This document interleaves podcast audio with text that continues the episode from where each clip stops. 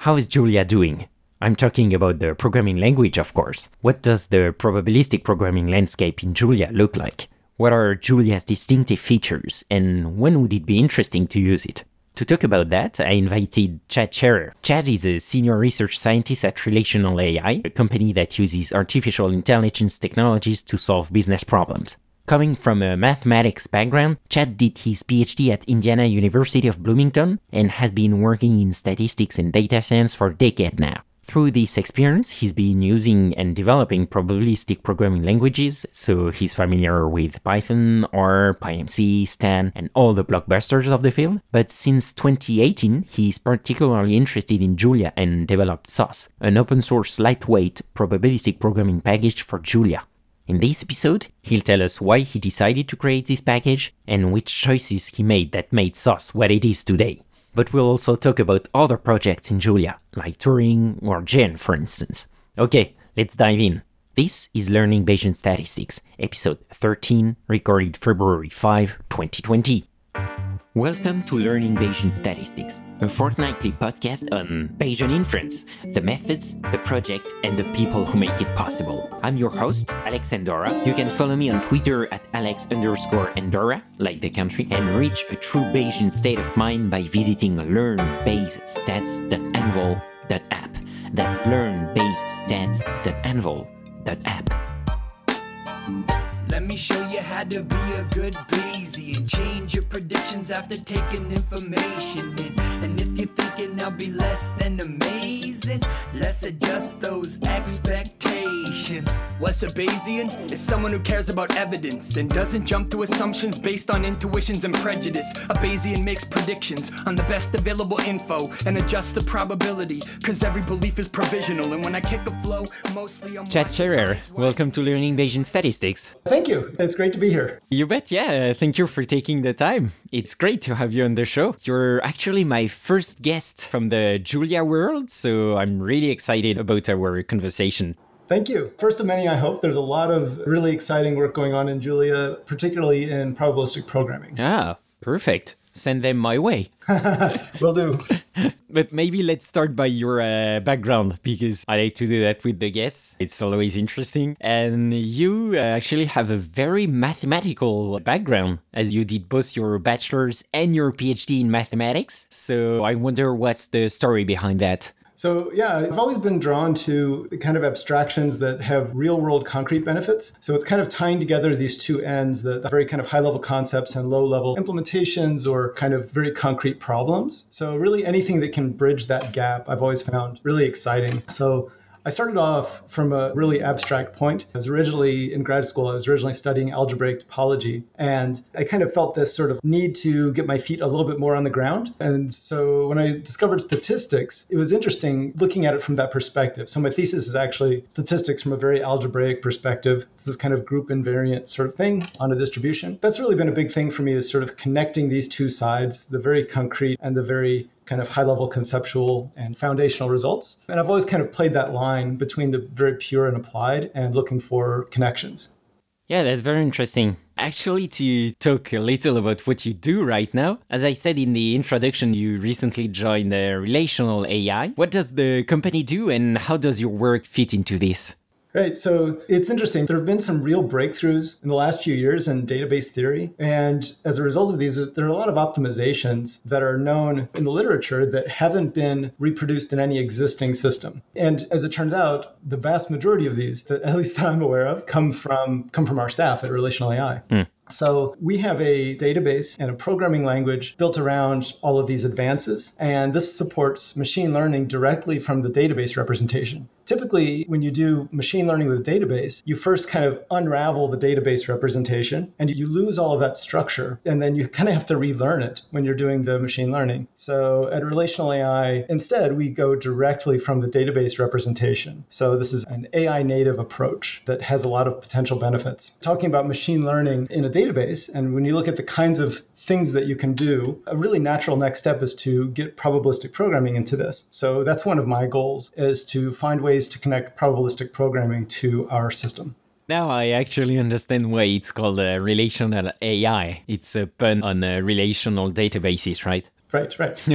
okay, I'm glad I understood that. yeah, and actually, something that was interesting when I uh, prepared for the episode was to notice that you used to work on Python, also on PyMC3, and now you were more into Julia. So, can you walk us through your uh, programming journey? Sure. Yeah, so it really comes back to the same idea that I mentioned before with this kind of bridging the high level and low level. So in graduate school, that was in terms of concepts. In programming languages, it kind of maps over as you want to have, or I want to have, very high level representation of ideas and of algorithms, but to be able to still get that really low level speed that you do if you did something like a Rust or C or assembly language implementation of something. Typically it's this kind of trade-off. You get to sort of pick one or the other but i could never really decide which of those to give up. I spent a lot of time kind of bouncing between different programming languages looking for a way to really have both. So i started out in python but at the time there really hadn't been that focus on performance. So i started looking for well what else is there I found OCaml. At the time, there was this computer language shootout for kind of micro benchmark kind of stuff. And then Haskell from there. I feel like I learned a lot in both of those. There's some real, just really great work going on in functional programming in general,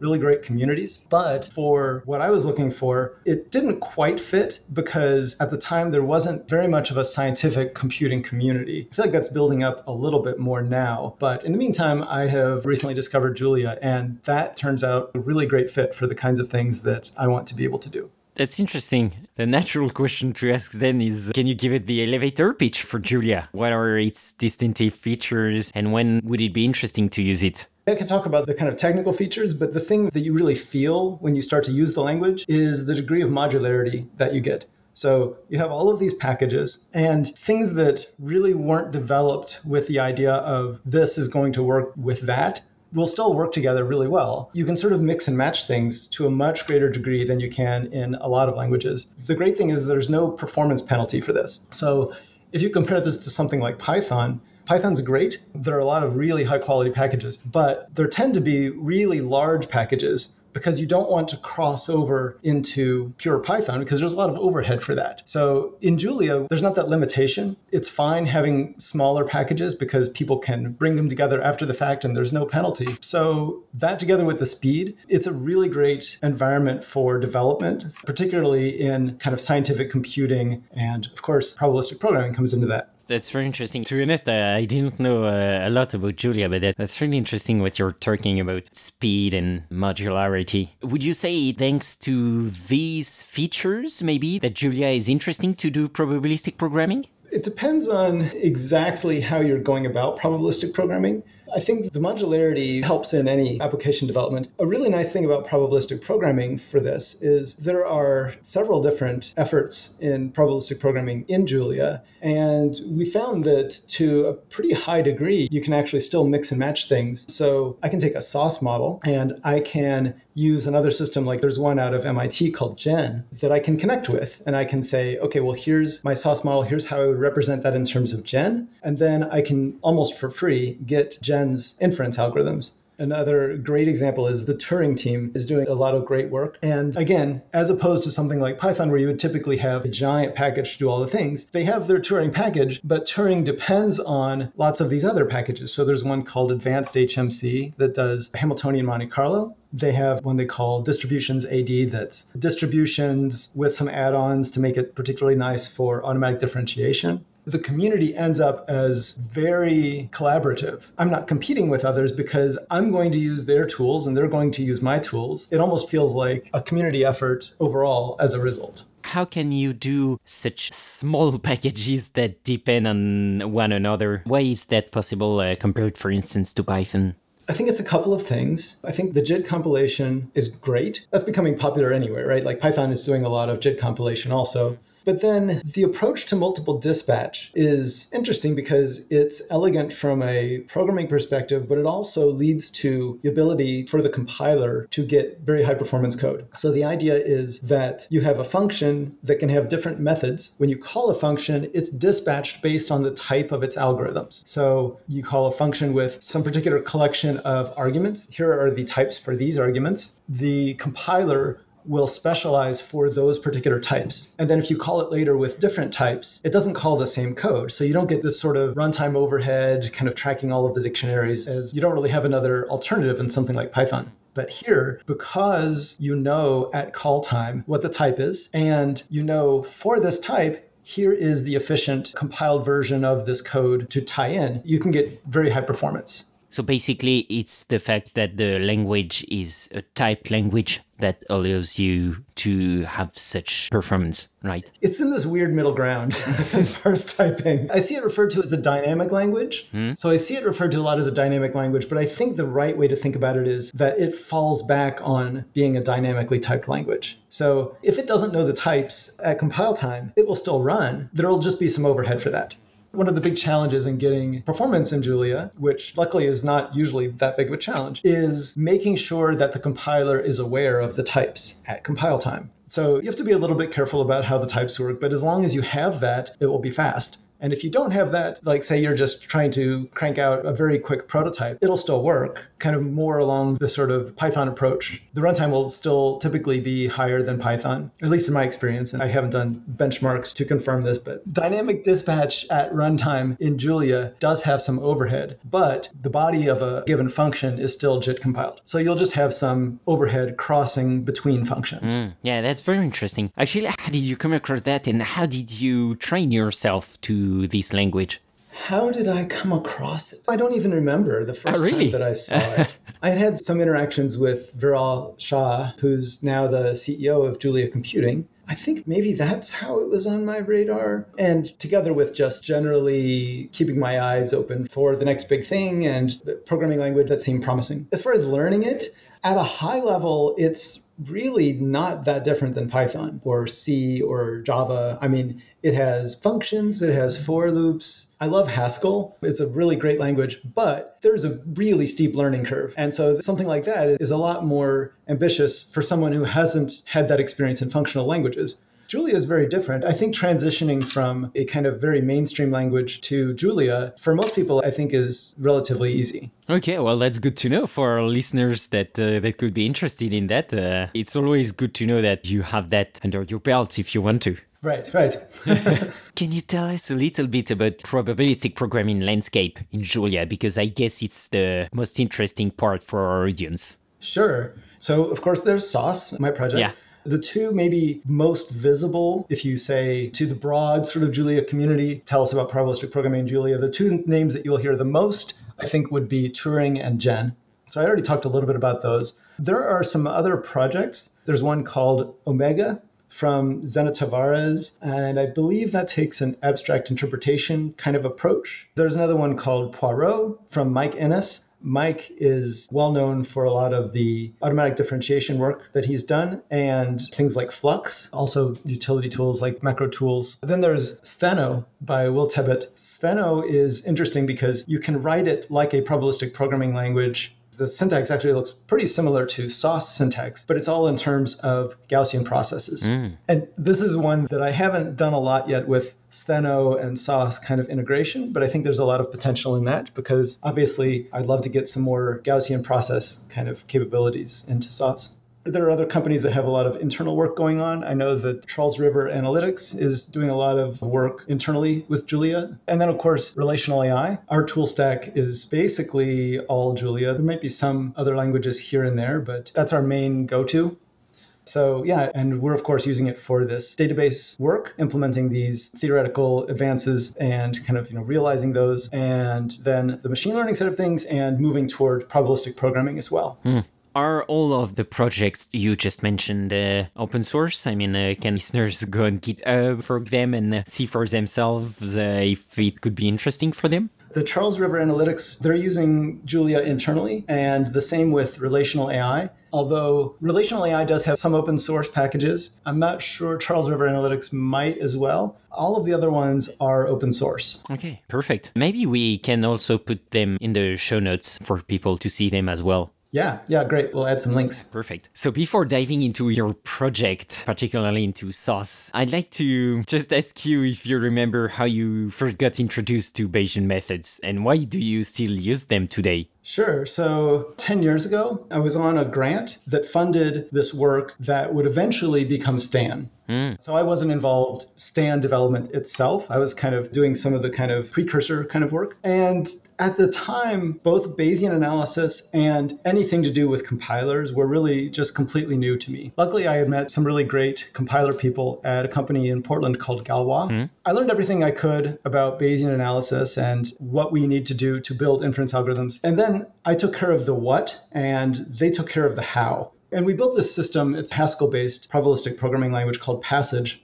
And this is in Haskell. And when you run a passage model, it builds C code with OpenMP pragmas for parallelism that does Gibbs sampling. That was very early work in probabilistic programming. It was very early work in probabilistic programming for me. that was kind of my start. And by then I was hooked. I guess as to why it's still interesting to me, I think it's this it gives you a sort of calculus for reasoning about data. And it also gives you a way to really get an understanding of the data and how the model connects with the data uh, in a lot deeper way than than most modeling methods that I've seen. Yeah. Again, it's sort of yet another of these kind of connecting the high level and low level in my mind. Mm. Yeah, yeah, I really agree with you. It's really interesting in this framework that you really have to dig deep into your model and really think about your assumptions, your priors, how you're going to fit the model. Right. I have to say, uh, and I guess for some users, at least early users, it's frustrating because it's harder to use than out of the box tools because, well, you have to do some thinking and it takes more time. But then when you really understand the stuff under the hood and you really understand what you get for free once your model fits, then as you said, you're kind of hooked. Yeah, exactly. there are some tools that you can use that are sort of black box. I mean, there's Bayesian linear regression that you can use anytime you would use a sort of standard least squares. But to do sort of what I think of as kind of the real stuff, yeah, yeah, yeah. maybe that's just because that's the part of it that I enjoy, but there's an investment there. Yeah. I think that it's rare that it doesn't pay off. I mean, it, it typically does pay off both in your understanding and the results you get and being able to quantify the uncertainty in a very careful way. Yeah. But still, it is an investment. Yeah, yeah, exactly. and that can be a hard pill to swallow in some cases. Yeah, yeah, exactly. As you say, it's an investment. It's a good metaphor because in the beginning, you have to spend a lot of time and resources to get the ball going, but then you win a lot of time. So it's a really a situation where you have to lose some time at the beginning to win even more time after some time. But yeah, if you're only focusing on the short term, it can look like it's worthless. But I really think on balance, the net benefit is positive. On the flip side, just to, I guess, play devil's advocate with what I just said too. yeah, yeah, that's good. Um, there are very simple Bayesian models that you can use. If you have a given problem, mm. you hmm. can just start with the simplest possible model that is at all reasonable and then kind of look for where it goes wrong and then make it a little bit more complex. And I think Gelman advises an approach something like this, where you sort of have this progressive levels of complexity as you learn about the shortcomings of the simple model. Then it's just a question, mean, it's, you know, in software, there's this idea of agile development and it almost has that kind of feel, right? Like you have sort of progressively better model fits, and it's just a question of when do you stop? Yeah, exactly. As opposed to in some other scenarios, you may have to just okay, well, that didn't work. Now I have to start over entirely. Mm. The sort of human cost is, I guess, just different mm. than traditional methods. Yeah, yeah, exactly. It actually echoes uh, what a lot of guests have said on this podcast. Yeah. That the best way is uh, probably to start small and then get bigger, which most of the time goes against our intuition. I guess most of us, yeah. and at least I do that. I want to start by the most difficult model because I love this technique and I know what are the best benefits, then the model doesn't fit, and I'm like, oh yeah, of course I have to start again for with a small model and then get bigger. Yeah, yeah, yeah that's weird. okay, that's fascinating to talk about that, and now I'd like to talk about your project about SOSS. So S O S S. It's right. the package you created to probabilistic programming in Julia. What is it and how did it come into life? So I mentioned Passage, and after that, Galois won a grant for a DARPA program, this probabilistic programming for advancing machine learning. So they were involved with that to do language evaluation. So I joined there as technical lead of this language evaluation team. Really a great experience. I got to work with all of these different probabilistic programming languages that people were developing from this program. I got to be involved with the summer school for that program, that sort of thing. So it was really a good experience. And um, toward the end of that, we were able to do some PPL development work. That was still in Haskell. I love Haskell, but for me, and for the thing that I was trying to do, it still felt like the type system was really getting in my way more than it was helping. And I wanted to do probabilistic programming. I didn't want to do type theory research. So maybe someday there will be sort of type theoretic representation that will make it all just work and then it'll be amazing. But until then, that's, that's not the way that I'll approach it. So there was that. And there was also for metaprogramming, there's this template Haskell that you can use. It seems like a powerful way to do metaprogramming, but in the Haskell community, I always heard people kind of very strongly advising against it. So it kind of had this second class citizen sort of status in a sense, and just generally was not advised starting off from Passage and then some of these different developments during my time with PAML, the probabilistic programming for advancing machine learning. You know, it was still in this sort of arc of looking for the right programming language environment to do this kind of work. And then by the time I found Julia, I felt like everything sort of clicked. I mean, the community has a very strong numerical computing focus and it had the metaprogramming support. You can do work at the type level when you want to so it has all of those capabilities. That for me feels like the right fit. So at that point, there was this thing I had been wanting to build, and I couldn't not build it once I found the right language. So that's how Soss came to be. That was a little bit wordier than I intended. no, no, no, no, no. It's really interesting to have the whole backstory, you know. So basically, if listeners, when I go and start uh, doing probabilistic programming in Julia, they can just uh, mm-hmm. use uh, Soss. I don't even know how it works in Julia. Is it like in Python? You just do something like pip install Soss, then you can go from there? You go into the package manager. They have this clever thing in Julia where you hit the right closing square bracket, and that will take you to the package manager. And then you just say add Soss, and it will install. What can users uh, do then with Soss? They can uh, define all the models they want. You said that you wanted to implement more Gaussian processes stuff. So, what can they do right now? There's this distinction between embedded domain specific languages, or DSLs, and standalone DSLs. So Stan is an example of a standalone because there's the entire Stan language and you don't sort of program Stan within some other environment. Something like PyMC3 is embedded. So you use that within Python and you can sort of bring Python things into play when you do PyMC3. So Soss is the latter. Soss is an embedded domain specific language in Julia and you can write Julia functions, Julia distributions, that kind of thing. You can bring those into play in any Soss model. It's a declarative probabilistic program programming language. And what I mean by that is you express different variables and how those variables are related. It's not a matter of do this thing and then do that thing. That's an imperative approach. So you have a model, you have some collection of variables. Typically, you would write this a lot like what you would see in something like a Bayesian analysis journal article or textbook it looks very similar. You know, in Soss, you literally can write x tilde normal mu sigma, and that can be a line in your model. The models that you can represent, I guess, any Stan model can be represented in Soss, but you can also represent things that have discrete parameters. The limitation is you can have a fixed number of components. On the other hand, one of those components could, under the hood, could be like a Dirichlet process mixture model or something like that. So it's really the high level components have to be a fixed number, uh, and that's similar to Stan.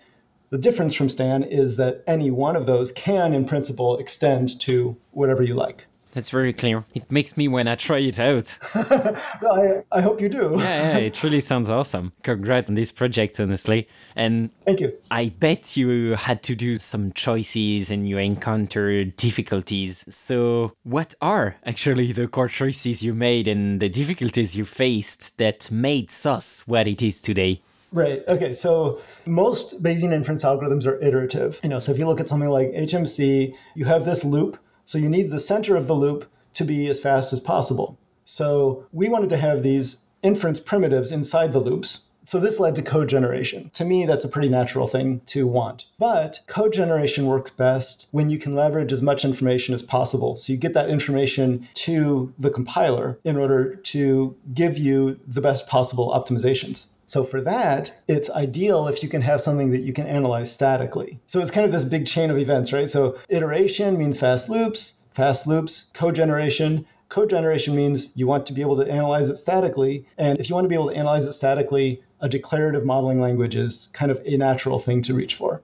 So that's what led to it being declarative. Another thing was that I was stuck on was now that it's declarative, you have this DAG of all of the different variables with the dependencies, right? But the way that you'll see in a lot of probabilistic programming languages is the observed data is passed as an argument to the function. But this is kind of weird from the point I was working at because now you have this thing that you get at the very beginning, but then you also get at the very end. So it's this kind of dependency cycle. So, how do you unravel this? And what I hit upon with Soss is that you don't need to have that at all. The model does not have to know what the observed data are you can leave that out until it's time for inference. So a model, you can think of it like, you know, when you write normal, mu, sigma, well, mu and sigma are arguments. And when you say normal of mu and sigma, that produces a density. Well, Soss is the same kind of thing. You have a model that has some arguments. And once you give it the arguments, it produces a joint density among all of these variables. And now, if you want to condition on some of those variables, that's where inference comes in. It's cleanly separated, and models are now like functions.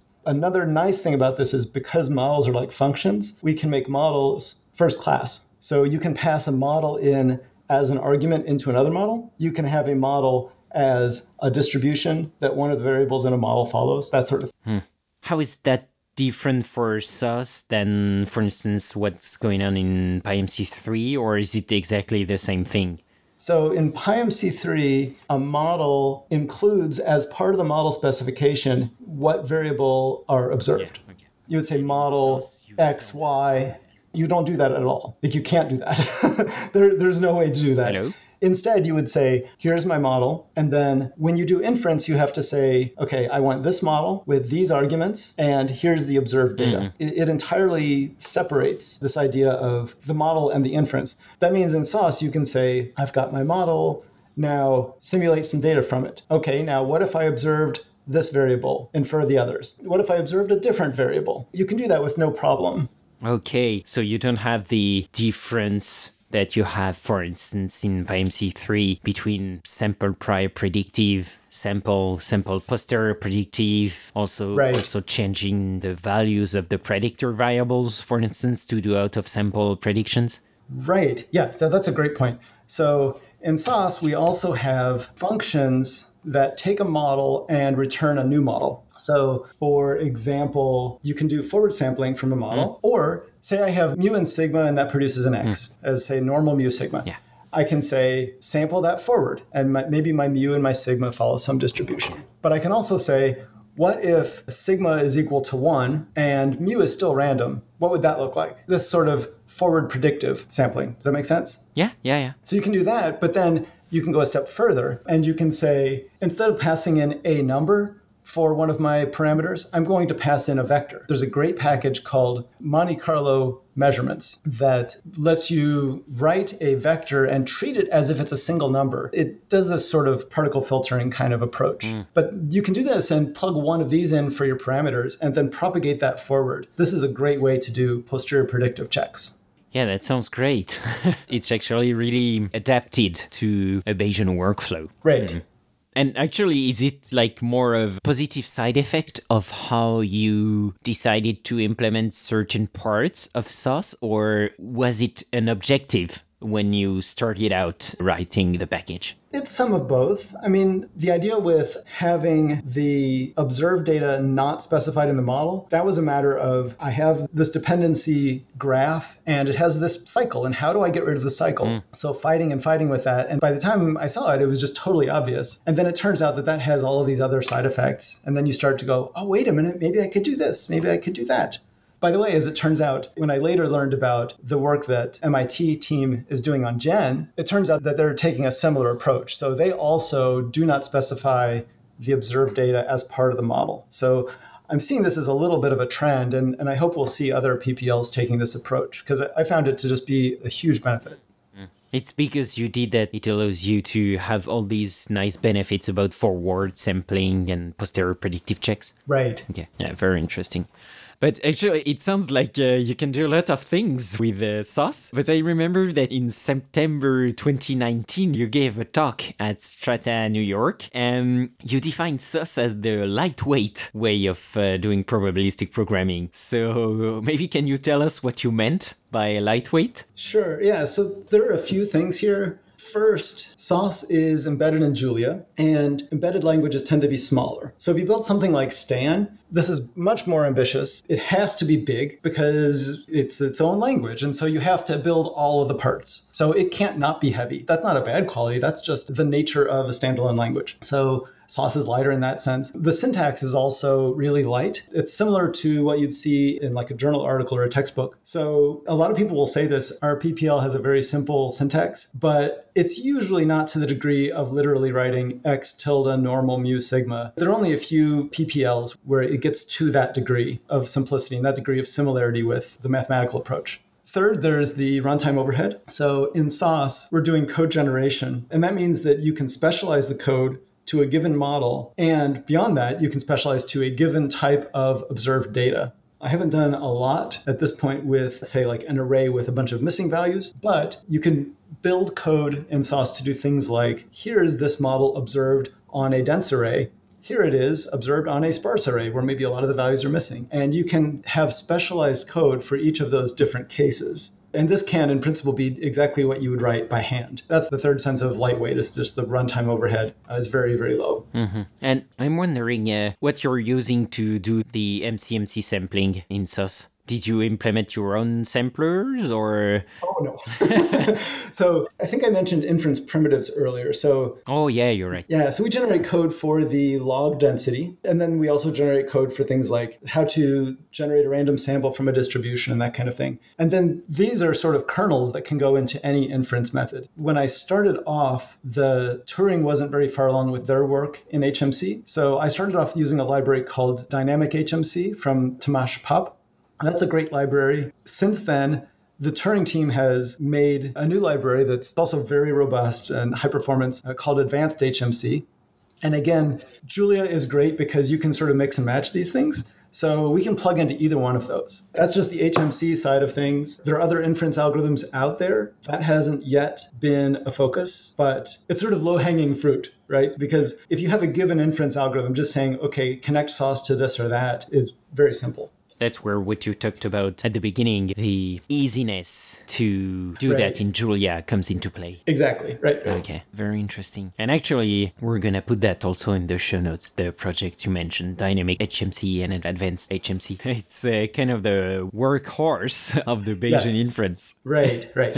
oh, and also Monte Carlo measurements. There's one called Monte Carlo measurements.jl it's really nice because internally it represents it as a vector, but the screen representation is the mean plus or minus the standard deviation. When you take, say, like a posterior for a given distribution, you get this nice, really easy to read representation. It's all thanks to that package. And the same thing with the way I do posterior predictive checks really leverages that also. So that's another case of there's this other library. It was never intended. It wasn't built with Soss in mind, but oh, it turns out I can use that. And it just makes a big difference. Mm, yeah, that's awesome.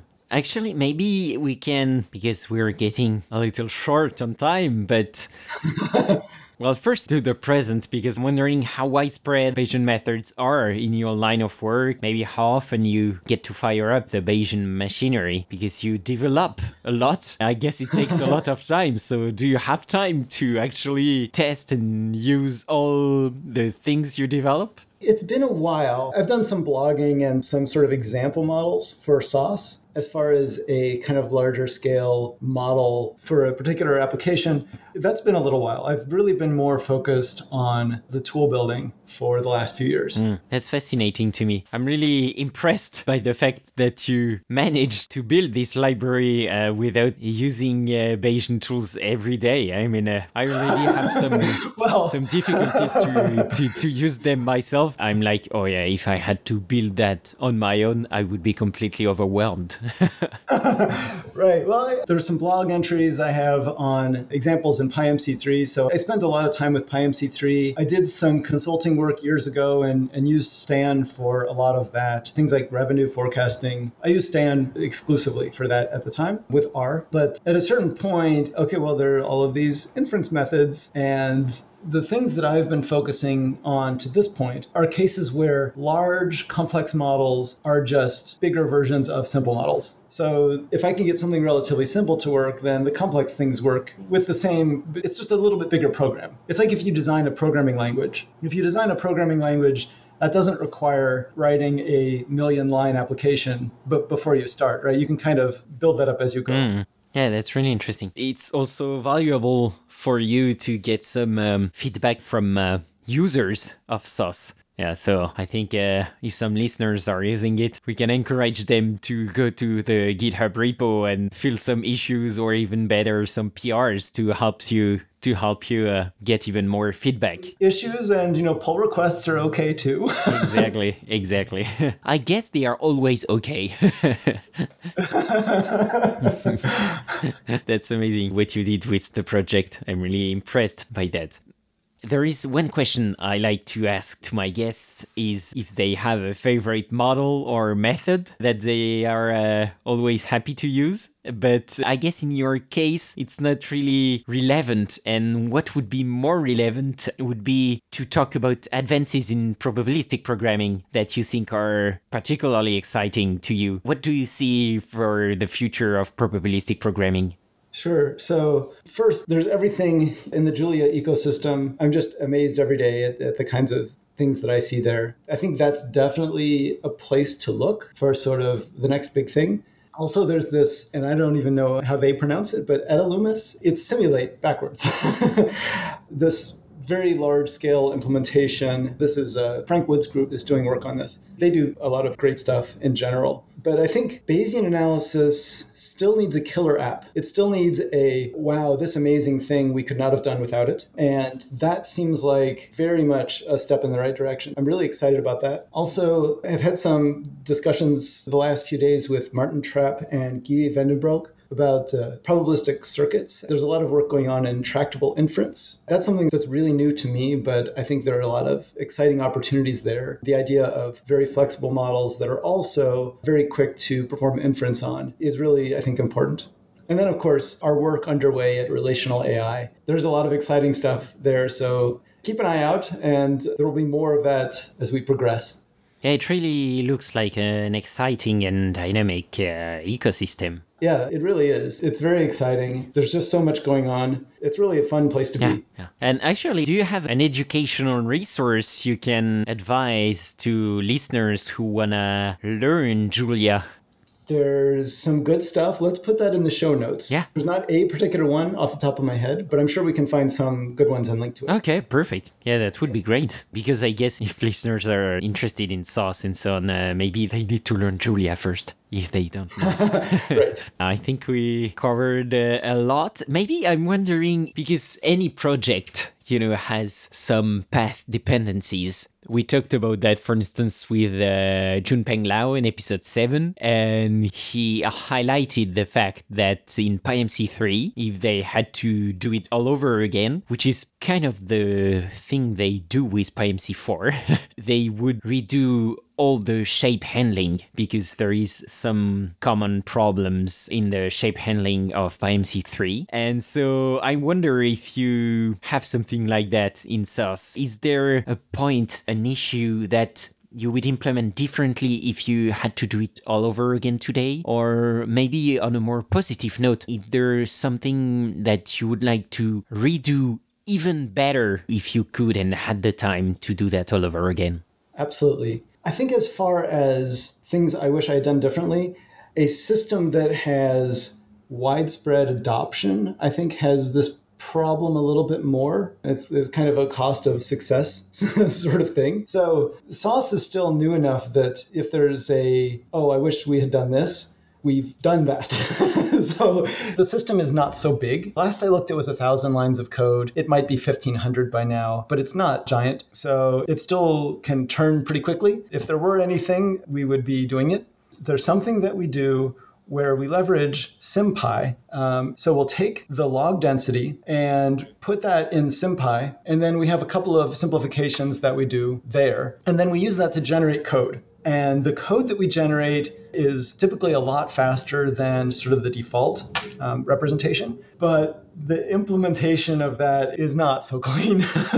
so I think that there are better ways to do that, but it's a matter of resources. SymPy has this representation that we could leverage relatively easily. Mm-hmm. So SymPy, maybe for listeners, can you just define? Really oh, sorry. Quickly? Yeah, sure. So SymPy is Python library to do symbolic manipulation. So it's kind of a computer algebra system for Python. And Julia calls Python and R and C and whatever very easily. So there's a sympy.jl where you can call out to sympy and do these kinds of simplifications. So sympy is cool, sympy.jl is cool. Our way of interfacing with those two is not pretty at the moment. So that's something that I think could use a lot of cleaning up. Okay, I hope you get the time to do that. Thank you. okay, that was a, a, great talk, Chad. Before letting you go, though, as you know, I have to ask you the two questions I ask every guest at the end of the show. The first one is if you had unlimited time and resources, which problem would you try to solve? I think is right where I am.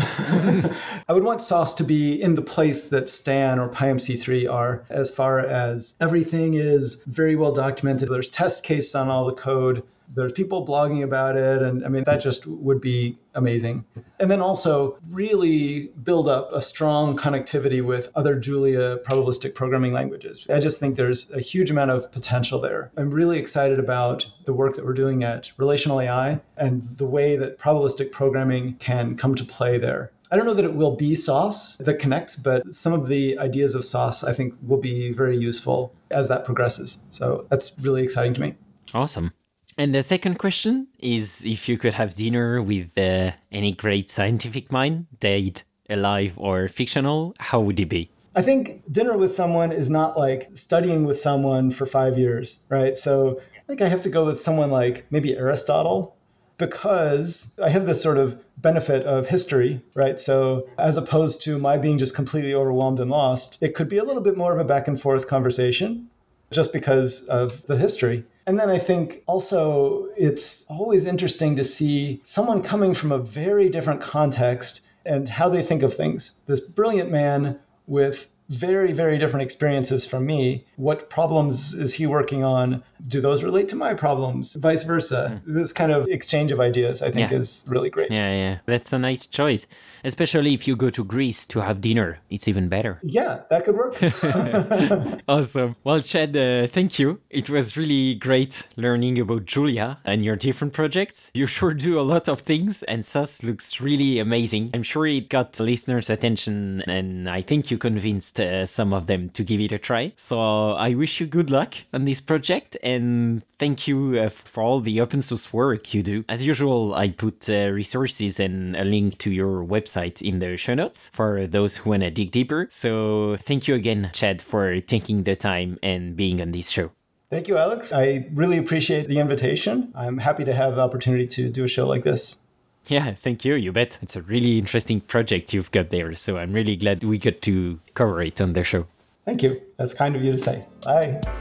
This has been another episode of Learning Bayesian Statistics. Be sure to rate, review, and subscribe to the show on your favorite podcatcher and visit learnbayesstats.anvil.app for more resources based on today's topics, as well as access to more episodes that will help you reach true Bayesian state of mind. That's learnbayesstats.anvil.app. Our theme music is Good Bayesian by Baba Brinkman, feat MC Lars and Mega. Check out his awesome work at bababrinkman.com. I'm your host, Alex Andorra. You can follow me on Twitter at alex underscore Andorra, like the country. Thanks so much for listening. You're truly a good Bayesian. Change your predictions after taking information in. And if you're thinking I'll be less than amazing, let's adjust those expectations. Let me show you how to be a good Bayesian. Change calculations after taking fresh data in. Those predictions that your brain is making, let's get them on a solid foundation.